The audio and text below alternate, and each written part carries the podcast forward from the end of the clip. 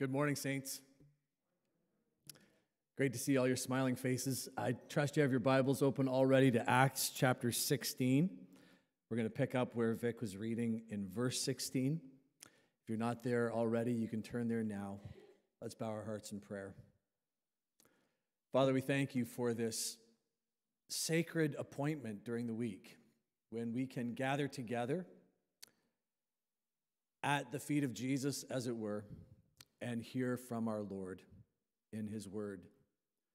God, I pray that this morning, as we are looking at this account in Acts and seeing the unfolding story of the gospel, your working, your redemptive acts in history as the church is spreading and growing with the preaching of the good news of Jesus, I pray that our hearts would be quickened, that we'd be challenged and convicted, that we'd be confirmed and strengthened in all goodness.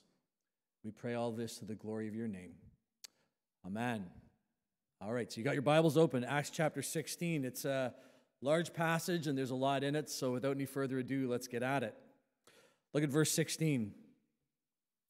It says, As we were going to the place of prayer, who's the we? Remember from last week? It's Paul, Silas. They've picked up Timothy, and who else have they picked up? Luke, that's right the man who, under the inspiration of the Holy Spirit, is writing this account. That's why you have this pronoun, as we were going to the place of prayer. So it tells us that they were going to the place of prayer. Now, where was the place of prayer in Philippi? Do you remember? There was no synagogue. There was not the critical mass of Jews required in order to start a synagogue.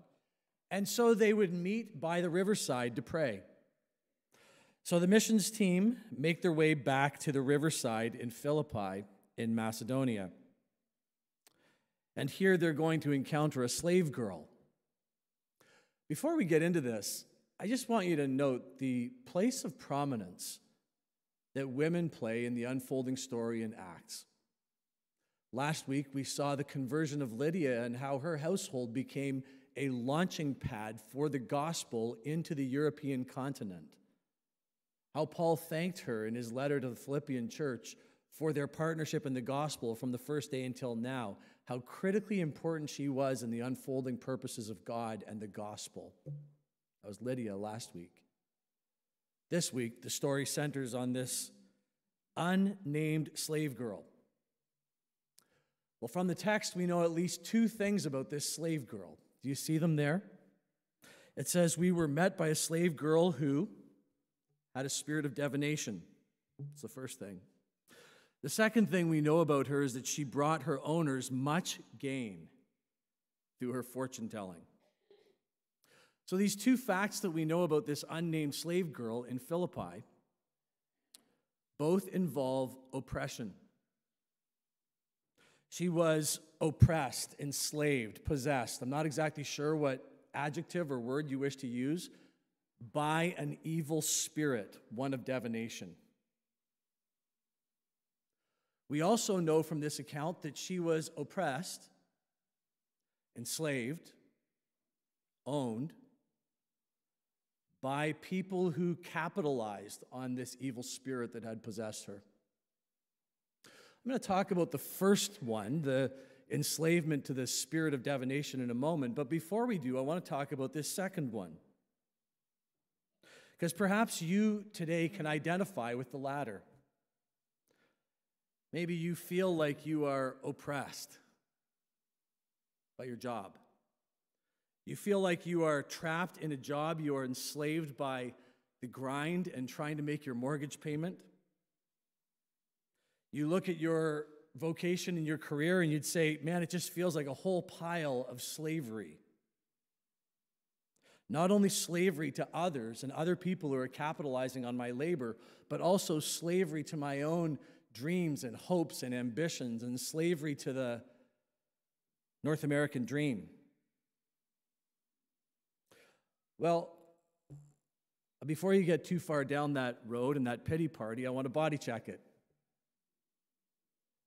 You see, the extent to which you feel oppressed by your work is determined by how much you have bought into the cultural narrative of social Marxism.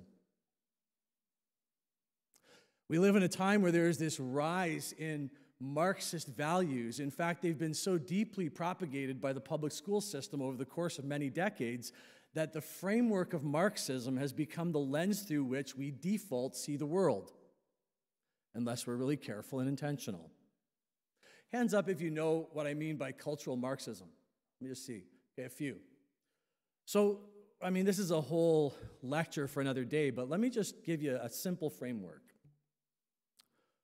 Cultural Marxism looks out over the world and sees everyone in one of two categories either oppressed or oppressor. Now, this view of cultural Marxism it has become so ubiquitous that we fall into that, those categories unawares too often. It's like um, the wallpaper in the house where you've lived for 20 years. You're so surrounded by it that you stop even noticing it. Right? That's what, that's what it's like. It's like a fish who has absolutely no concept of what is water because they're surrounded by it. This narrative of oppressor and oppressed as the chief way to look out over the world, this cultural Marxism, it's, it's become so deeply indoctrinated and ingrained in our culture. It is the zeitgeist. And it's a worldly narrative that needs to be displaced with the truth. It's even crept into many churches. And it's taken the form and the shape of what Paul would call in Galatians another gospel that's no gospel at all. In fact, it's accursed. Here we see the slave girl. And she is legitimately oppressed. Okay, we're told that. She's called the slave girl. We're told that she is owned. We are told that her labor is then results in capital and assets that go to her owners. That's enslavement. That's oppression. But if you have a job in Canada today, that's not what you and I experience. And yet, there is something in this for us to glean. I want us to spend a few minutes thinking about the work that we all do. This is really important, not only because as Christians we need to displace this false narrative of cultural Marxism where we see everything in terms of oppressed and oppressor, but it's also true because a particular view of work is right at the foundation of everything we believe in the gospel. Let, let me tell you what I mean. Unregenerate people, people who have never been saved, people who have never been born again, they live out of a narrative where they are working constantly for others, where they are working constantly for money, where they are their own only source of provision. They are constantly working because they are chasing dreams. They are working for themselves, and they are working trying to save themselves. That's how unregenerate people view work. They, they are relentlessly trying to fill a desire that can never be satisfied, no matter how hard they work. And so, for the unregenerate person, they live out of a story and a narrative of work that says, man, you just have to keep striving and you have to keep striving. And it's like a dangling carrot, it's like a six and a half mile an hour treadmill. You never get there. But for the Christian man or woman, God in Christ has already given you everything you ever need. And so, what that does for you and for me is that it sets us free from this oppressive view of work. We have a better story around work. In fact, for a Christian man or woman, work is a good gift from God. Work itself is good. In fact, you see this in your own life in moments where perhaps you've been without meaningful work. If you've ever been unemployed or woefully underemployed, you know that the absence of work is not a good thing. Meaningful work is a good gift from God. I remember when I uh, graduated from my Master of Divinity degree and I was applying to different churches to become a pastor. You know, the, the trajectory of my career up to that point in business had always been like straight up. You know, everything I touched turned to gold. And then out of obedience, I quit the corporate world and I, and I went to pursue a vocation in ministry. I did my MDiv. I felt like God was pretty lucky to have a guy like me. And I found myself over the course of a year and a half unemployed. In fact, I spent that year and a half working at chapters and milling aluminum for my dad. And I had this emptiness, this sense of like, my goodness, what's going on here? Like, I've tried to be obedient and serve the Lord, and my career is just completely tanked as a result. I was different degrees of unemployed and woefully underemployed, and it actually was a real challenge. It was horrible. Now, in retrospect, I can see that God used that season in my life to shape and form my character. But that's not the point. The point is that work itself is a good thing. It's a gift from God. And the absence of work is painful. It's one of the ways that we actually map and navigate meaning in our lives to find the biggest rock we can lift and carry it. Work is good, it's not oppressive. Work is good in the first place because when you work, you are rewarded with a sense of accomplishment. Work is also good because it gives you an opportunity to explore your potential, your God given gifts. You see, work is not oppressive, it's a good gift from God. Work is good in the third place because unrelenting leisure and pleasure turns to ash in your mouth. You know what I mean by that. It's nice after a long day of work to go home, kick up your feet, and watch the Leafs game, especially if they win. But how horrible do you feel if you spend an entire weekend just binging Netflix? You see, leisure is only meaningful if you have meaningful work, and so work is not oppressive, work is good. So you're, you're thinking, okay, RD, I get it.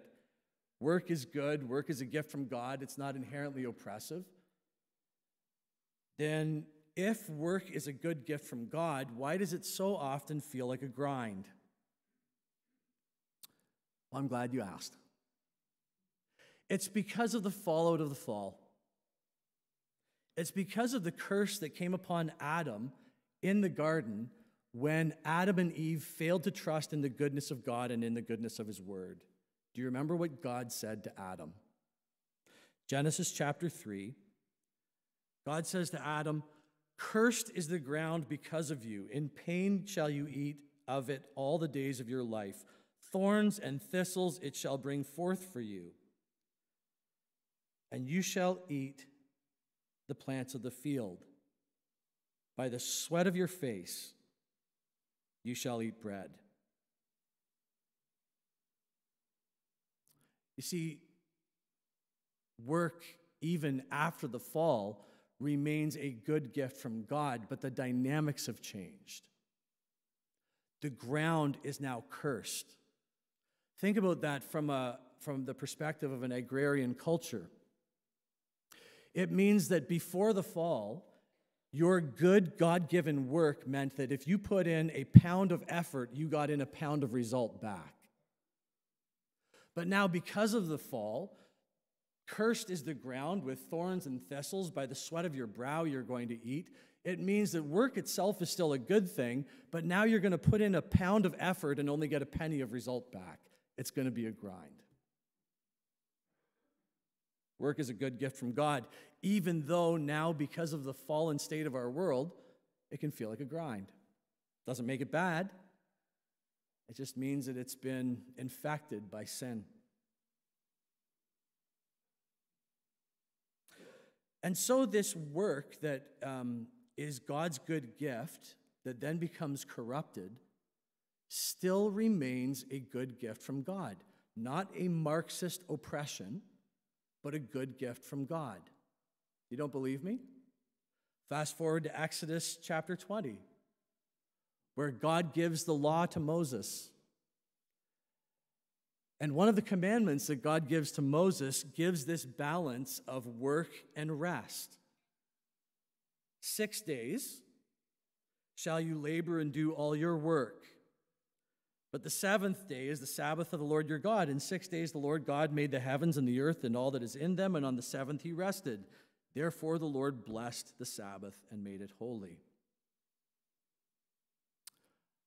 I don't know exactly where the idea of a five day work week came from, but it didn't come from the Bible. In the Bible, God says, Six days shall thou labor and do all that thou hast to do. Work, even after the fall, remains a good thing, held in balance with a day of rest.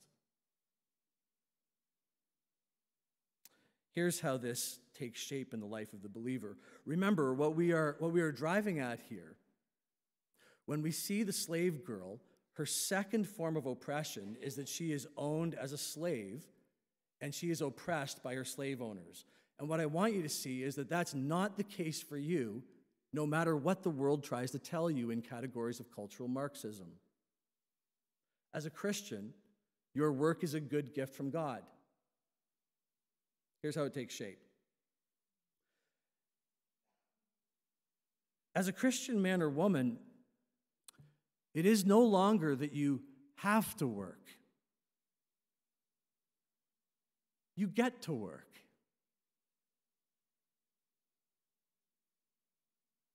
You get to work with all the stakes having been removed. You get to work and labor, enjoy creation, creating things, enjoy achieving things, enjoy the struggle without all the weight and consequences on the other side. Because God in Jesus Christ is your provision, He is your provider, and He solved your biggest issue. You no longer need to work to try to make it to heaven. You get to work to enjoy it. This is true not only of your day to day job, it's also true of the Christian life. Too many Christians approach their Christian life saying, Well, God in Jesus has done everything necessary, and therefore I don't have to exercise any discipline, any resilience. You know what I mean? I got my ticket to heaven and I'm good. Watch as those people flounder in their Christian walk. God in Jesus Christ has taken care of everything for you, and now you get to point your life towards godliness. You get to exercise your muscles of discipline and resilience and watch as, by God's grace, the Spirit that empowers you will form and shape you and conform you into the very image of Christ. You get to work.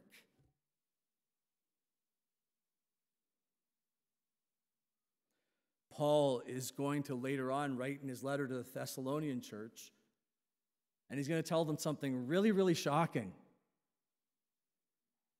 He's going to tell them, if you don't work, you don't eat.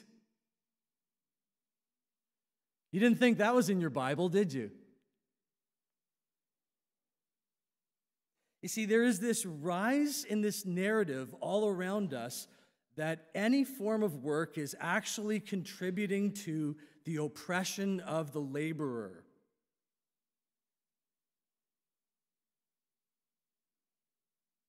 That anytime you labor or work, you are enslaved. But the consistent witness of Scripture is no. Work is going to be difficult ever since Genesis 3, but it remains a good gift from God. And so we live out of this better story as Christians. Thank God for the meaningful work that He has set before you. Find joy in it. Now let's get back to the slave girl's other oppression, okay? This slave girl in verse 16, we are told, is not only oppressed by her slave owners, but she's oppressed by a spirit of divination. It's how she made her living by fortune telling. Verse 17, she followed Paul and the missions team around and she was crying out, These men are the servants of the Most High God who proclaim to you the way of salvation. Verse 18, Paul has had enough. I chuckle when I read this part. You know, you would think that Paul would, um, in the name of Jesus, cast out this spirit of divination out of love and compassion for this young slave girl, but he doesn't. He casts it out because he's annoyed. and so, you, again, already in Scripture, you see that even good things can come from less than awesome motives. Verse 18, Paul addresses the Spirit. He commands it to come out in Jesus' name, and it comes out in that very hour. Folks, let's press into this for a moment.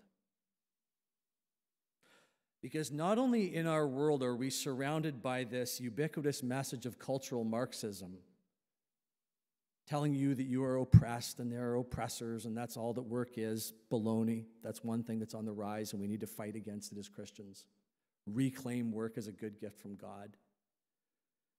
The second thing that is apparently on the rise all around us is the practice of New Age spirituality, occultism, fortune telling, tarot cards, Ouija boards, people who hold seances to access dead ancestors, people who visit mediums to try to tell the future and try to know their fortunes. Let me be really clear at the onset of this part of our discussion. Those practices are not innocuous, they're not fun, they're not games, they are satanic. Christian men and women should have nothing to do with them. Those will bring you nothing but slavery and true oppression. You know, I, I believe this so wholeheartedly that God, in His mercy, has actually prevented me from ever having watched a horror movie. They say, well, that's, that seems silly, RD. Well, is it?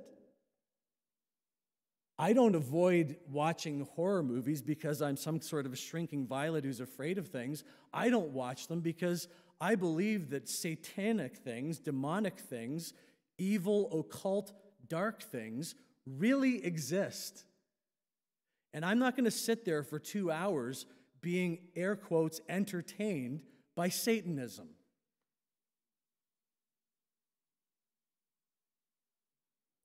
Well, maybe you would this morning say, okay, RD, that's fine, but I visited a medium a while ago and they told me things that they could have never known, things that were accurate and true.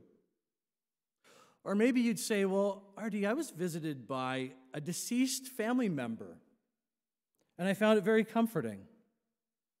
Or you'd say, well, I, I had a Ouija board or a tarot card session and it showed me something that turned out to be very accurate and true. Or maybe you took a trip on psilocybic mushrooms and discovered something that was profound and actually very meaningful and comforting. Look, in this account of the slave girl, you are going to see that sometimes things of the New Age and the occult are charlatans and scammers. But sometimes they are actually accurate and true because they're real. So, what do we make of those things as Christians? Well, here, here's the point. As Christians, we don't try to navigate understanding those things by merely looking to our experiences. Instead, we look to the scriptures. In 2 Corinthians chapter 11, Paul tells the Christians in Corinth that Satan, will often disguise himself as a messenger or angel of light. What does that mean?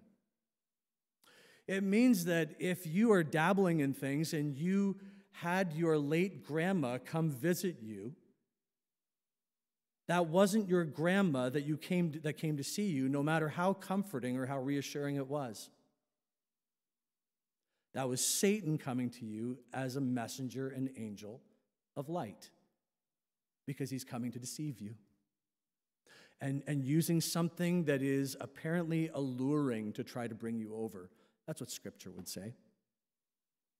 Look, just because it wasn't scary or just because it was comforting doesn't mean that it was good and from God. This, this account here, we see this spirit of divination that is enslaving this slave girl cries out repeatedly over the course of many days things that are accurate and true. Look at it. These are, are things that this spirit cries out that are not only accurate and true, they would, by outward appearance, appear to even be God honoring. Verse 17 These men are servants of the Most High God. True or untrue? True. These men bring the message of salvation. True or untrue? True. And yet, this was an oppressive spirit, a satanic spirit, a spirit of divination. So, just because something is comforting or accurate or true does not justify it for the Christian man or woman. It can still be a demonic spirit. There is this rise in our popular culture and interest in the New Age, sort of tagging along with that is a rise in interest, both in terms of um, spirituality, but also in terms of therapy in psychedelic drugs. Have you guys been paying attention to this?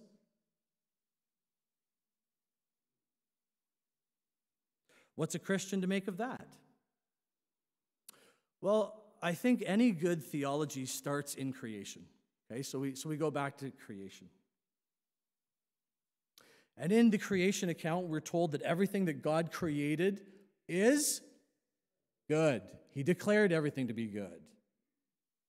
And so, as a Christian man or woman, now, now just please remain seated. Don't throw anything at me. Let me finish.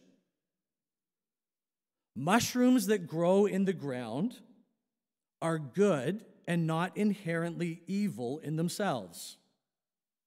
Okay? Mushrooms that grow in the ground are good, they're not inherently evil.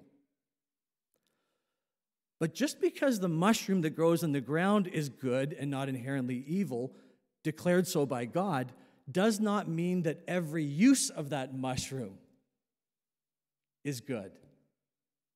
Okay, let's take another approach at that. Psychedelic drugs, psilocybin mushrooms. If everything that God created on the earth is declared good, including mushrooms, not every use of everything that God has created is good. What does that mean? Well, I think it means for something like a psilocybin mushroom that there may be therapeutic uses that are actually good. There may be, I don't know. But it means that Christian men or women should look at the recreational use of those psilocybic mushrooms to get high, to explore reality, to do whatever, and say that is not good. In fact, it's expressly forbidden for Christians. And here's the link between psilocybic mushrooms and demonic spirits. Galatians chapter 5, verse 19 to 21. Paul here is contrasting the works of the Spirit and the works of the flesh. Verse 19, he says, Now the works of the flesh are evident sexual immorality, impurity, sensuality. Verse 20, idolatry, sorcery enmity, strife, jealousy, fits of anger, rivalries, dissensions, divisions, envy, drunkenness, orgies, and the other things like this. I warn you, as I warned you before, those who do such things will not inherit the kingdom of God. Oh, wait a second. There were no psilocybic mushrooms in that list, RD. Well, there kind of was, but it was just hidden. You see, in verse 20, one of the things that Paul describes as a work of the flesh, a thing that has to be avoided by Christian men if they want to enter the kingdom of God, is translated into English as sorcery. But the literal Greek word for sorcery in this passage is pharmakia, from which we get our word pharmaceutical, drugs. Here's the point Christian men and women should have nothing to do with sorcery. And that includes the use recreationally of mind altering drugs. What you see on drugs may be real, not just something between your ears. You might be seeing a different plane of reality. But the point from Scripture is that dabbling with it is sorcery and you shouldn't do it. This spirit of divination that oppressed this young slave girl was real and it spoke things that were true.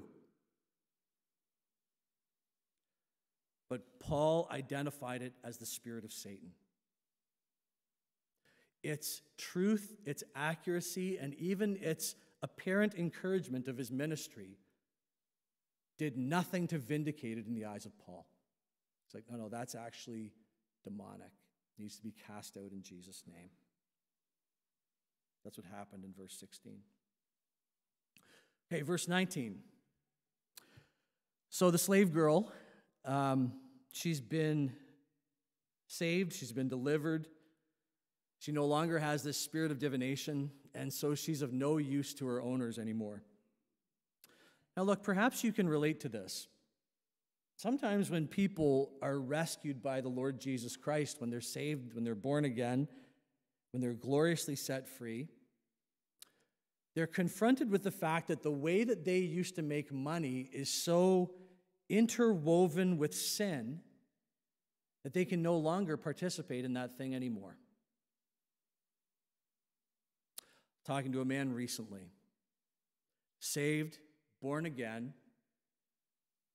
God radically saved him from a life of sin. Like, don't want to go into details. I'm just trying to tell you the story.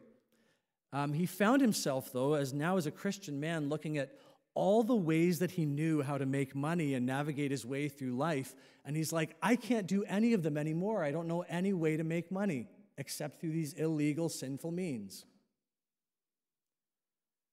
And it was a hard thing, but as his pastor, I said to him, Well, it looks like you're like the slave girl and going to have to trust God.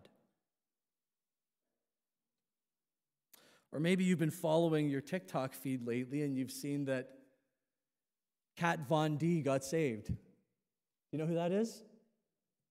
She's a famous tattoo artist.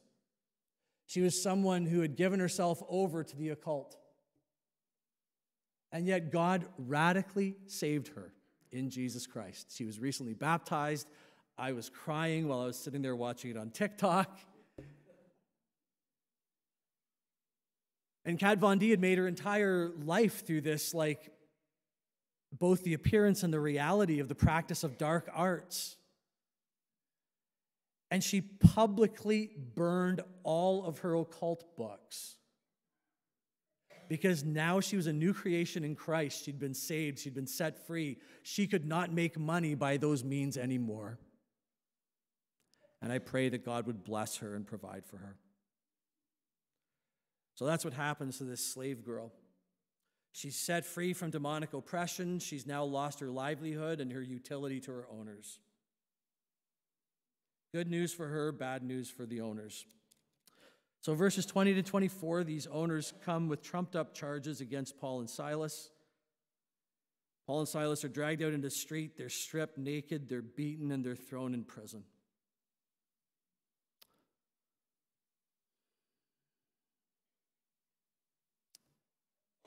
Think we too easily read over passages like that. So there they are. Verse 24 stripped naked, publicly beaten, thrown into prison, not only prison, but maximum security. Inner shackles of the prison, inner, inner sanctums of the prison with shackles on their feet. So here's a literary thing that's kind of interesting for you guys that love the Bible. Um, there's a parallel here that's curious. The slave girl is set free from imprisonment, and Paul and Silas are imprisoned. How are they going to respond? What are they going to do? Well, look at verses 25 to 34. In verse 25, you find Paul and Silas sitting in prison, grumbling and complaining, questioning God. How could God do this to me? I'm such a good guy. I did all the right. Is that what happened? No. Paul and Silas, about midnight, were praying, singing hymns to God, and the prisoners were listening to them.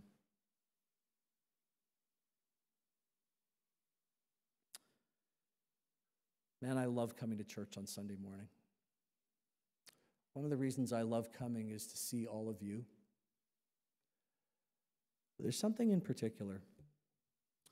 When I'm standing here and I hear you all singing to the glory of Jesus,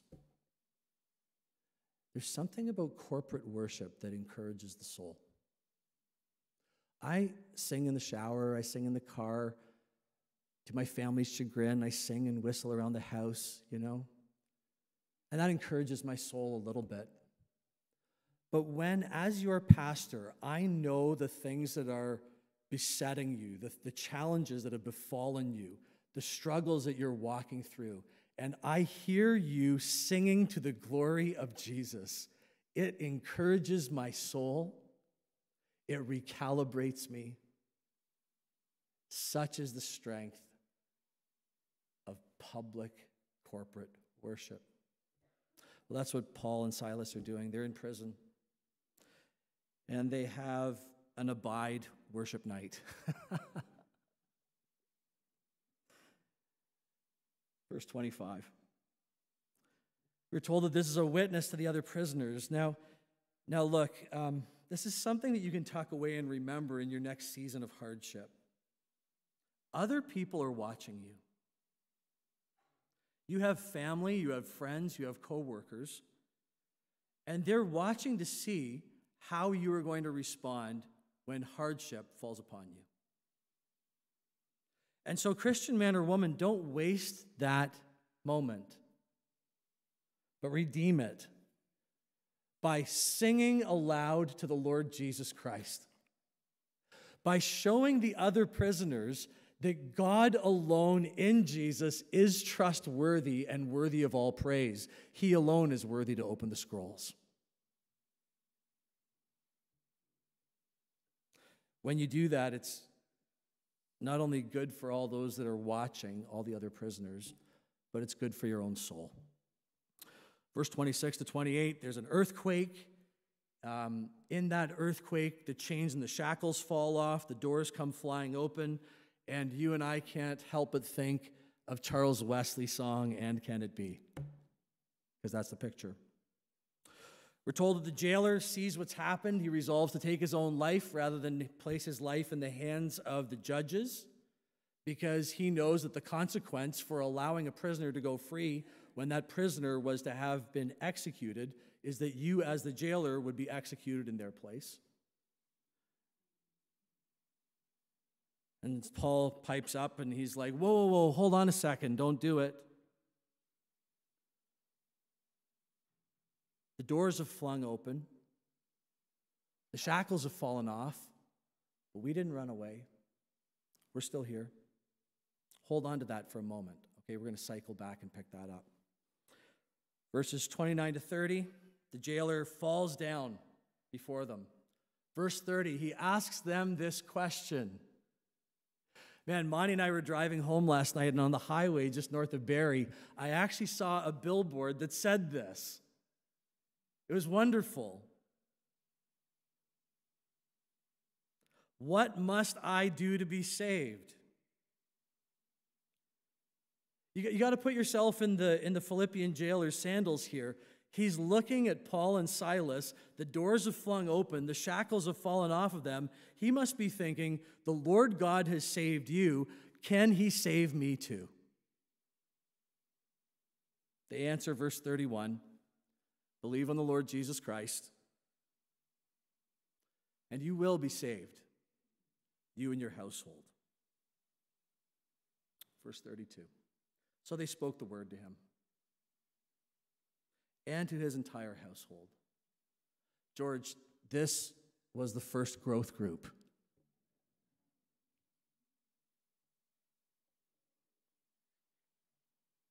Verse 33 to 34. So the jailer takes them and he washes their wounds.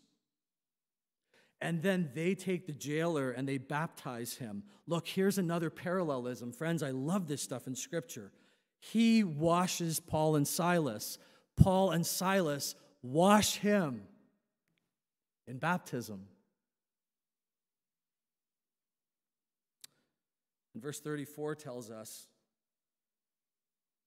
that he brought them up into his house and set food before them, and they rejoiced, along with his entire household, that he had believed in God. Look, um, the whole sermon series in this, suffice it to say, men, husbands, fathers, claim your rightful dominion over your home and over your family with bold statements of faith. As for me and my house, we will serve the Lord. Verses 35 to 40. So the magistrates then send word to release Paul and Silas.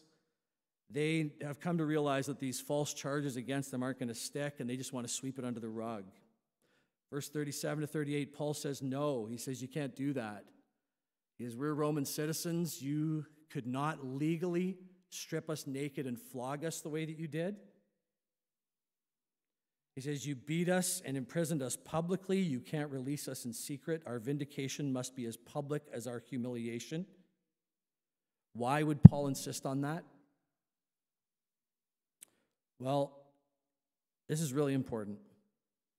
See, Paul here appeals to his Roman citizenship and his rights as a Roman citizen so that many people in the city will see not only his vindication, but the vindication of the gospel. And to that end, Paul clings to his rights and defends his rights and fights for his rights as a Roman citizen to be a gospel witness. Now, look, if you've been paying attention over the last several years here in Canada and the West in general, this is a moment that Christian men and women are trying to navigate. Christians ask the question Should I fight for my civil rights? Should I appeal to my rights? And then you read a passage like this, and it's like red meat to so many of us, right? You read a passage like this, and you see the answer is yes. Christians need to exercise their God given rights for the purpose of the gospel. Sometimes.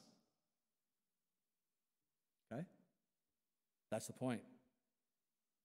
Here, Paul exercises his rights for the purpose of the gospel. But earlier, Paul and Silas expressly did not appeal to their civil rights as Roman citizens. Instead, they endured an unjust, illegal, public flogging, persecution, and beating.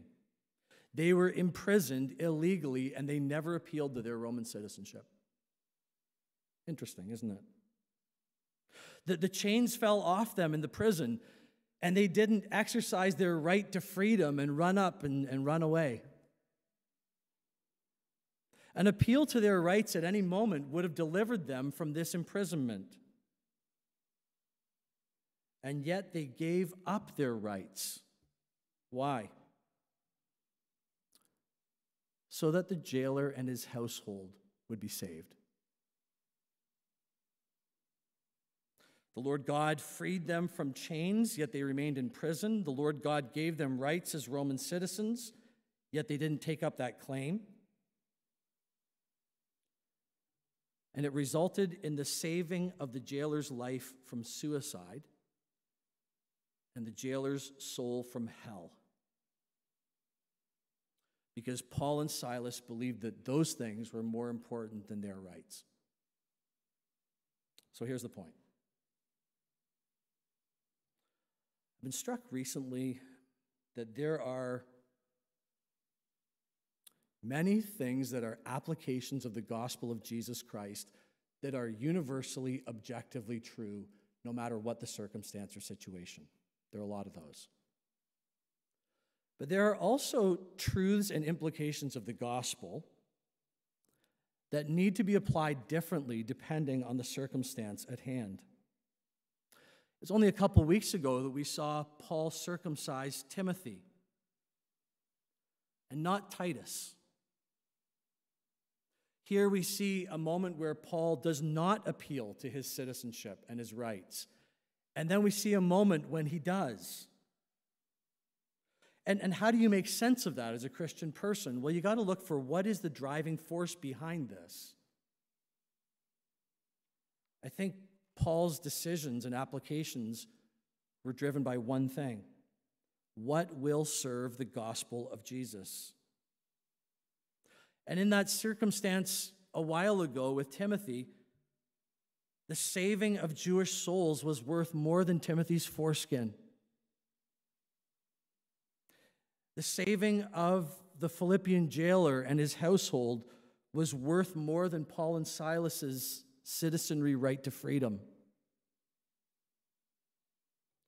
And yet, when the time was right, proclaiming the gospel demanded not circumcising Titus. And in this situation, the gospel was best served by not letting the magistrate sweep the injustice under the rug. Look, there are implications of the gospel that are universally objectively true, and those are easy to apply. But the other issues demand wisdom and discernment in application.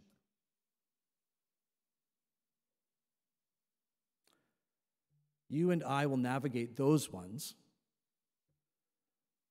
by always asking the question how is the gospel of Jesus best served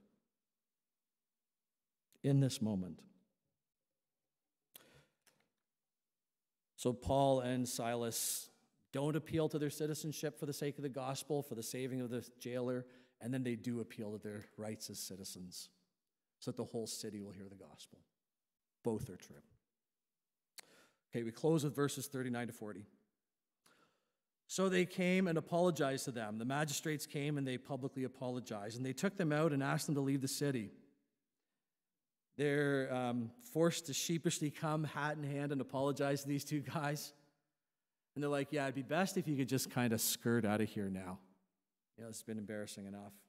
Sorry for stripping you publicly. Sorry for beating the daylights out of you. Sorry for imprisoning you. Now, could you just leave? So they left the prison. The jailer and his household were saved and baptized. And where did they go? Verse 40. They went back to the house of Lydia. When they were at Lydia's house, they encouraged the brothers. And then they made their way on to the next destination. Let's pray. Father, again, we thank you for your word, your word that is living, active, sharp. Thank you for the love for your word that you've given to us here at St. George's. I ask God that these truths from Scripture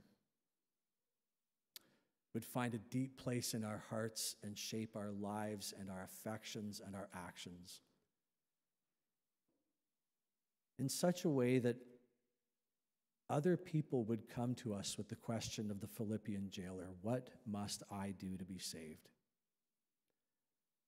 And that we would be granted the boldness, the courage to bear witness and say, Believe on the Lord Jesus Christ, and you will be saved you and your whole family. Jesus be glorified, we pray.